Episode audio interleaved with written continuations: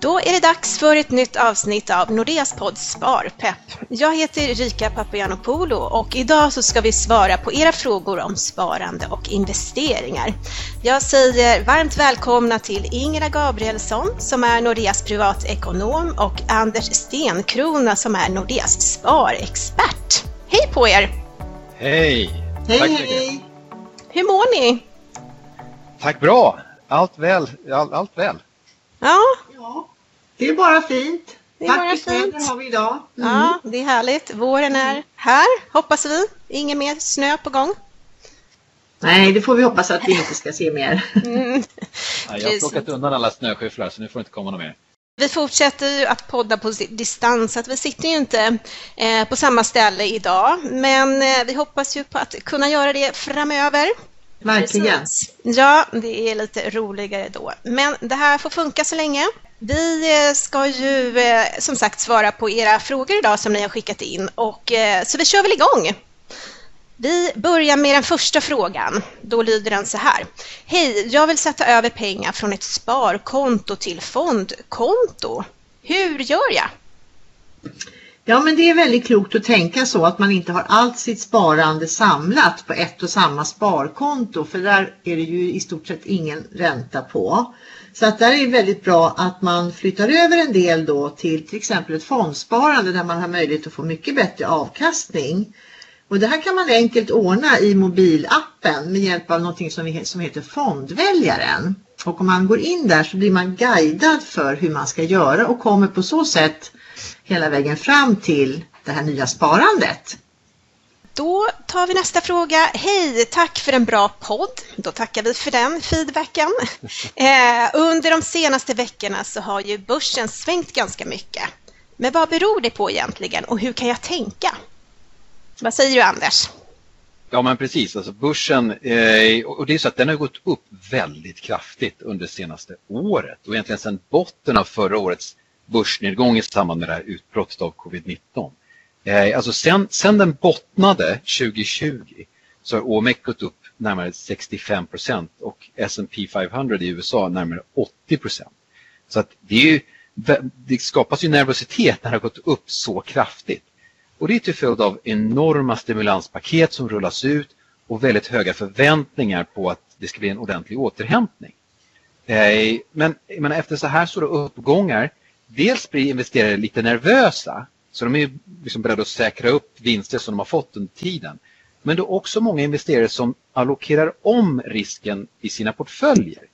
Och vad jag menar med det, det är att om aktiedelen i din investeringsportfölj går väldigt, väldigt starkt, jo då ökar ju per definition aktieandelen i din portfölj, det vill säga risken ökar ju. Så med tiden så har du fått en högre risk i din portfölj än vad kanske investeraren är beredd att ta. Så lösningen blir att man säljer av lite av de riskabla tillgångarna, alltså aktier, och byter ut mot någonting mindre riskabelt för att liksom återställa risken i portföljen till rätt nivå. Så det, det är väl egentligen två saker som pågår. Dels rebalansering, man tar tillbaka risken till nivå som man ursprungligen är bekväm med. Och det andra är bara ren nervositet. Det kan ju inte gå upp i evigheter. Någonstans tar det ju slut och därför står alla liksom är lite nervösa och det syns i börskurserna. Mm. Och sen har vi faktiskt en eh, väldigt eh, relevant följdfråga på det här, just då konkret, hur minskar jag risken i mitt sparande? Du var ju redan inne på det i ditt tidigare svar här, men har du någonting mer att tillägga för den som känner sig lite, lite orolig? Absolut, och det här är faktiskt en väldigt bra poäng. Alltså jag, efter att ha jobbat en del, en, ganska lång tid i den här branschen, de bästa investerarna jag känner tänker risk först. De är riskhanterare mer än allting annat. Och att hantera risken då, så hur minskar risken? Ja, men vad du gör är att du kan sälja av riskabla tillgångar och de som kanske har gått väldigt, väldigt bra under en längre period kan du titta på och säga vad händer nu här? Har de, bidrar de nu till att jag får en högre risk i min portfölj? I så fall kan det vara bra att sälja riskabla tillgångar och ersätta med, till, med ja, tillgångar som har lägre risk, till exempel någon typ av eh, räntefond eller någonting. Och här är det faktiskt bra att prata med en rådgivare för att säga, för att först komma fram till vilken risknivå är jag bekväm med och vad kan jag, vilka delar kan jag byta ut för att få tillbaks det till den risknivån som jag ursprungligen ville ha. Sen kan ju tilläggas att Nordea har ju fonder som gör det här automatiskt, som riskjusterar kontinuerligt. Så det kan också vara bra att prata med rådgivaren och säga eh, om man antingen vill göra det själv så går det alldeles utmärkt. Eller om man vill ha en lösning som gör det åt dig, är det också ganska bra. Vi tar nästa fråga. Eh, jag har fonder i en annan bank. Kan jag flytta dessa till Nordea? Ja, jag kollade faktiskt upp det här för jag var tvungen att kolla exakt var vi står. För att det är ju väldigt högt på agendan att kunna till exempel flytta fonder man har i ett ISK och flytta över det till Nordea utan att det ska vara något trassel.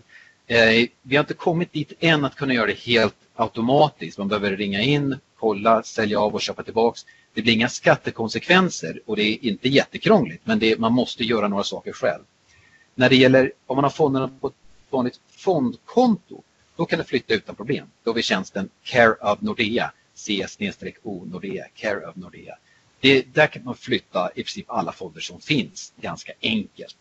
Och även där, om det lät krångligt det jag sa, kolla med en rådgivare så, så hjälper de dig på, med ganska få knapptryck. Hej! Jag har ett servicekonto som jag har fått ärva och eh, själv så har jag ett ISK-konto. Alltså ett sånt där investeringssparkonto som eh, Anders nämnde tidigare. Med sparande i fonder. Jag har funderat på att flytta över aktierna från servicekonto till ISK. Vad säger ni om den idén? Jo, det är absolut en bra idé. Det finns många fördelar just med att ha ett sånt här investeringssparkonto. Bland annat är det ju att det sker en schablonbeskattning i det. Så att man behöver aldrig tänka på att deklarera för om man ändrar sina innehav inom kontot eller om man vill ta ut någonting från det här kontot. Och det är redan liksom klappat och klart och det är väldigt bra. Men däremot så måste man tänka efter när man har aktier på ett servicekonto. Det ligger ju utanför det här ISK-kontot och när man vill ändra något av i det innehavet då utlöser det beskattning av den eventuella vinst man har fått. Och då måste man ordna det innan man kan flytta in det i investeringssparkontot. Man, man måste alltså skatta av vinsterna på de här aktierna innan man flyttar in dem på det här kontot. Och är det så att det är stora vinster som ligger där sedan gammalt så att säga, det kan det ju göra när man har ärvt, så är det väl klokt att kanske ta det där en bit i taget istället för att göra allt på en gång. Eh, så det kan man, får man nästan räkna på, ta hjälp av en rådgivare och kolla med Skatteverket och så hur det här slår så att man gör på bästa sätt. Mm. tar vi nästa fråga. Hej på er! Jag är 25 år och har inte så mycket sparat. Om jag vill vara miljonär när jag är 45 år, hur kan jag ta reda på hur mycket och i vad jag ska spara? Ja, jag tar gärna det här, det här är superbra. Eh, jag älskar sådana här typer av frågor och jag är jättelycklig att du har liksom en ambition att verkligen spara ordentligt och komma någon vart. Och, och att du är långsiktig, för det är ju det, det, är det bästa sättet att kunna bygga en förmögenhet, att tänka långsiktigt. Um, och, och, dessutom nu att du inte heller är rädd för en stundande liksom, orolig marknad. För att hur det är precis när du börjar spelar inte så stor roll för du har inte så mycket pengar i början. och eh, lång sikt så brukar trenden vara, eller så har i alla fall historiskt trenden varit positiv. Så alltså, om du vill bli miljonär på 20 år, det har ju då att göra med hur mycket ska du spara? Ja, det har att göra med vilken risk du vill ta. Om du bara sparar på ett sparkonto, ja, då tar du ju helt enkelt för 20 år, det är 240 månader. Så det tar en miljon delat i 240 månader, ja, då, tar det, då krävs det ungefär 4 167 kronor per månad eh, på 20 år. Och det, ja, det kan man ju göra. Eh, men om man tänker sig att börsen har långsiktigt gått uppåt, haft en positiv trend.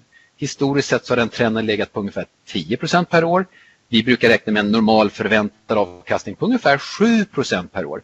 Och vill man ha lite lägre risk så kanske man kan tänka 5% avkastning per år. Någonstans där, man har 5, 7 eller 10% per år. Och det har lite att göra på vilken risknivå du är bekväm med att ta. Eh, och om man då tittar på, vi, gör lite, vi leker lite med beräkningarna och säger att om du sparar automatiskt varje månad och om din genomsnittliga avkastning är 5% per år då behöver du spara ungefär 2500 kronor per månad i 20 år så har du en miljon. Om du får 7% per år och då behöver du spara ungefär 2000 kronor per månad, alltså 500 kronor mindre eh, i 20 år. Och om du lyckas få 10% per år under 20 år ja då behöver du bara spara ungefär 1 400, 1400 kronor per månad. Så att sammanfattningsvis, givet rimliga förväntningar om aktiemarknadens utveckling, så har du en miljon om 20 år om du sparar mellan 1400 eller 2500 kronor per månad, givet vilken risk du är beredd att ta. Härligt med ambitioner. Ja men verkligen. verkligen. Ja. Verkligen. Och, alltså, roligt att höra, det är ju möjligt. Det kan ju låta omöjligt men det är det ju inte alls. Nej.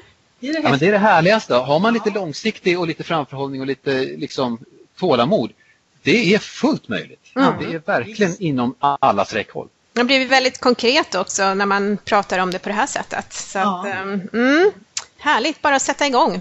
Du lyssnar på Nordeas podd Sparpepp. Vi bjuder in intressanta gäster som pratar om privatekonomi, sparande och investeringar med ett nytt avsnitt varannan måndag. Och nu tillbaka till dagens avsnitt. Nästa fråga då, nu ska vi se, den här är lite rolig tycker jag, intressant. Jag följer ganska många konton på sociala medier där de skriver om sparande och investeringar. Det verkar ju inte så svårt egentligen, men hur får man bättre koll om privatekonomi och sparande? Ja, det tycker jag också är en väldigt rolig fråga för jag tror att eh, sociala medier har nog gjort att många har fått upp ögonen för, för just sparande och investeringar i och med att det skrivs så väldigt mycket. Det finns många trådar och bloggar och man kan följa på alla möjliga sätt. Eh, men det viktiga som man måste tänka på ändå vill jag säga då var lite tråkig här det är liksom att man måste ändå fundera på om det här som sägs är det här ett bra råd för mig och vet den här personen tillräckligt mycket om det här så att jag kan våga lita på det här som skrivs. Det är väl det man ändå måste tänka på. Det kan ju vara lite svårt att avgöra. Men jag brukar alltid säga att man måste ändå gå till själva källan och i det här fallet så är det till exempel din bank och en bankrådgivare som sitter på de expertkunskaperna. Eh, så att jag tycker att man ska börja där egentligen. Eh, och sen också tycker jag det är jättebra om man skaffar sig de här alla verktyg som finns för att få koll på sin ekonomi i stora hela.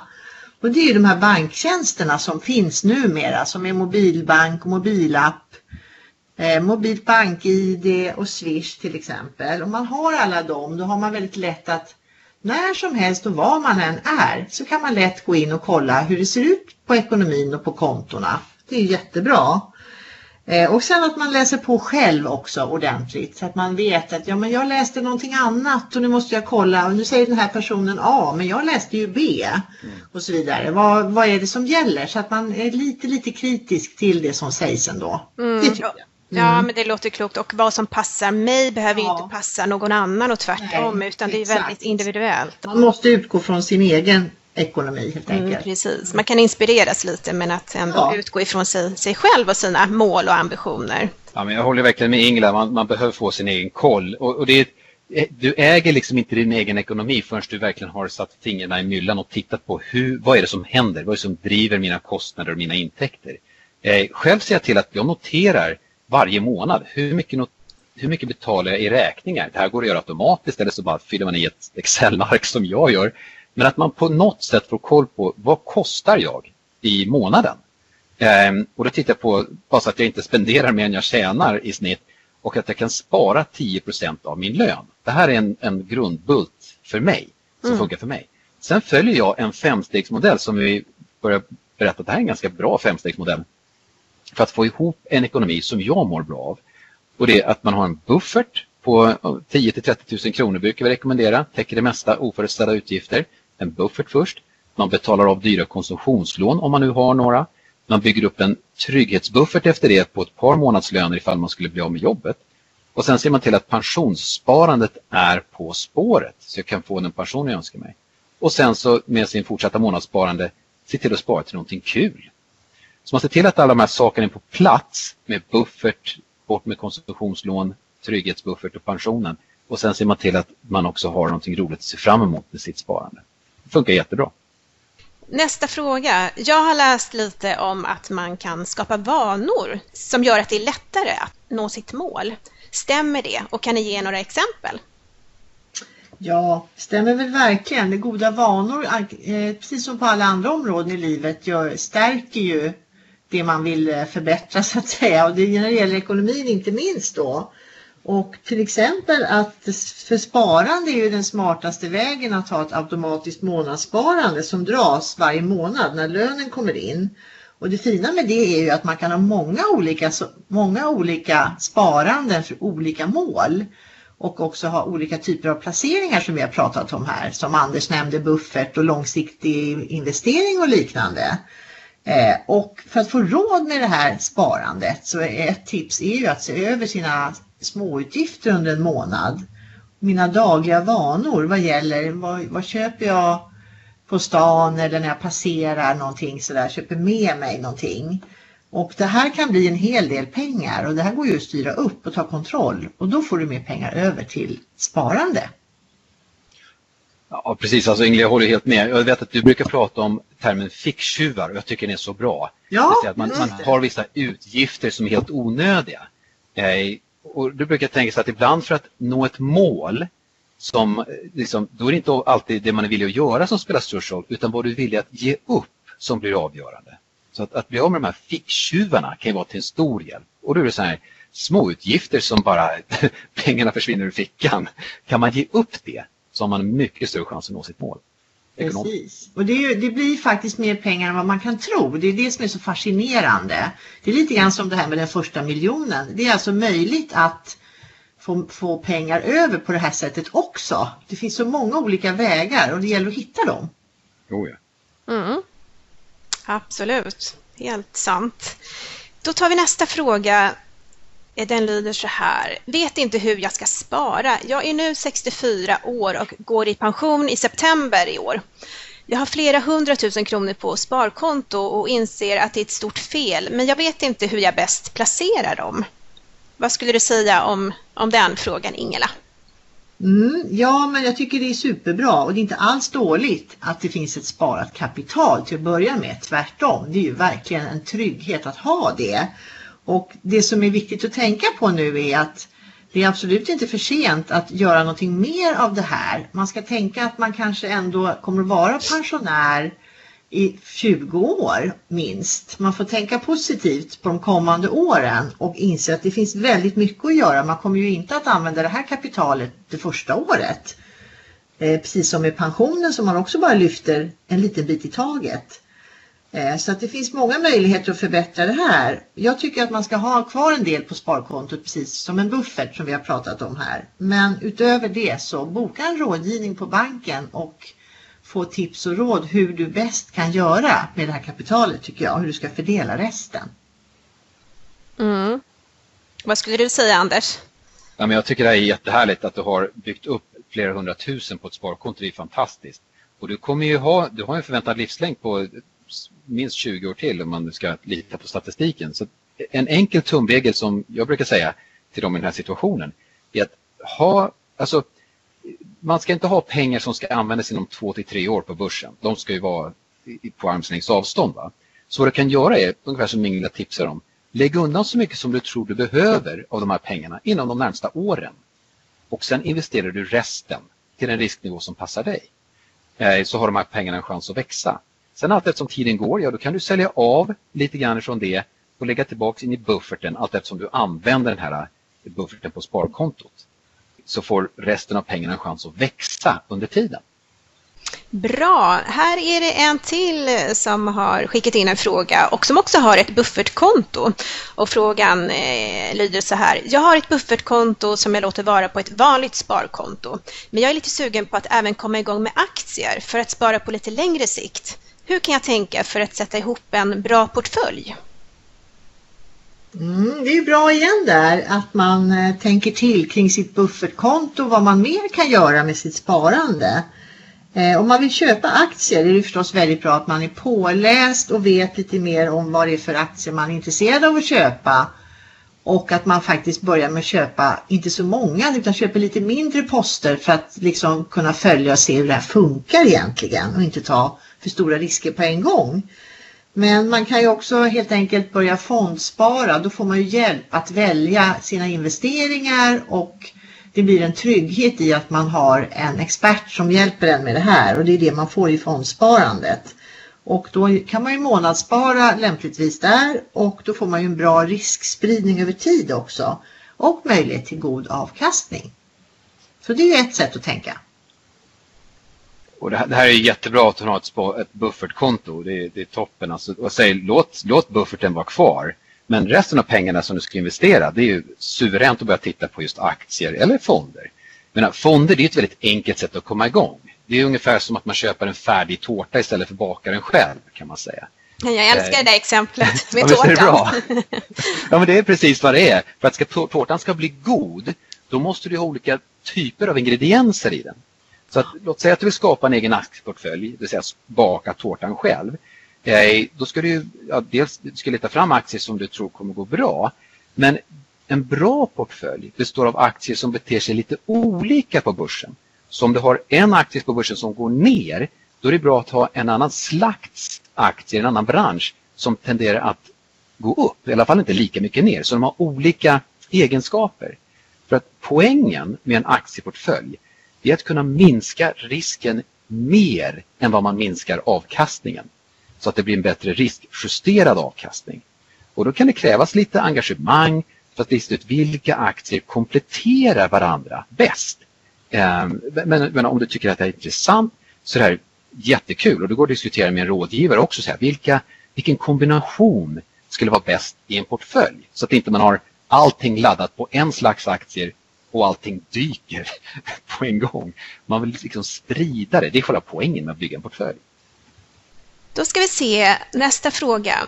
Ärligt talat så tycker jag det känns lite pinsamt att prata om pengar och ekonomi, men eh, det skulle vara inspirerande att veta hur andra gör. Har ni några tips på hur jag kan ta upp frågan med mina vänner och bekanta? Ja, jag kan verkligen hålla med om att det kan vara ganska svårt att ta emot det här med att prata pengar. Det gör vi inte så gärna egentligen och eh, kanske är det ska man tänka så precis som i sociala medier att det inte är säkert att vännerna är de bästa rådgivarna i det här fallet. Eh, utan man kanske ska börja med, eh, som vi var inne på tidigare, att börja med att gå till sin bank och sin rådgivare och att läsa på mer så att man själv har eh, kunskapen och kan ta de rätta besluten för sin egen ekonomi. För det kan ju också vara så att även om kompisarna har gjort på ett visst vis då kanske det ändå inte är bra för mig, tänker jag. Ja, ja men så, så, kan det verkligen vara.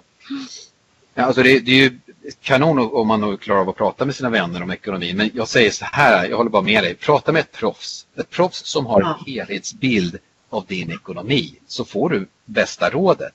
För det kan vara så att någon vän tycker att en viss grej är bra. Det är bara att den, det passar inte dig. Nej, så, precis. Så det finns en fara i det där.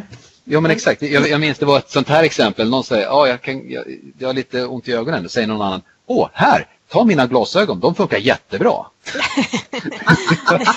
ja, just det. Klart de funkar för dig. Ja, just det. Med en rådgivare då kan du ta upp saker i din ekonomi som kan vara lite känsligt upp bland vänner och bekanta. Alltså rådgivarens roll är ju att hjälpa dig och mm. se helhetsbilden. Så jag säger, börja där mm. och så kan du sen efter det ha lite mera självförtroende när du pratar med dina vänner om olika eh, ekonomiska saker. Så att säga. Men börja med att prata med ett proffs, det, det tycker jag är det bästa. Precis. Mm. Håller helt med, så är det. Mm. Det låter jättebra och det var faktiskt den sista frågan som vi hade fått in nu. Så att eh, då säger jag tack så jättemycket Anders och Ingela. Tack! Tack! Mm. Och ni vet väl att ni jättegärna får höra av er till oss och ställa fler frågor. Då mejlar ni till sparpepp.nordea.se. Vi hörs om två veckor igen. Ha det fint! Härligt, ha det fint! Mm. Hej då! Du har lyssnat på Nordeas podd Sparpepp. Podden för dig som vill lära dig mer om privatekonomi, sparande och investeringar. Prenumerera gärna på Sparpepp i din podcast-app så missar du inga nya avsnitt.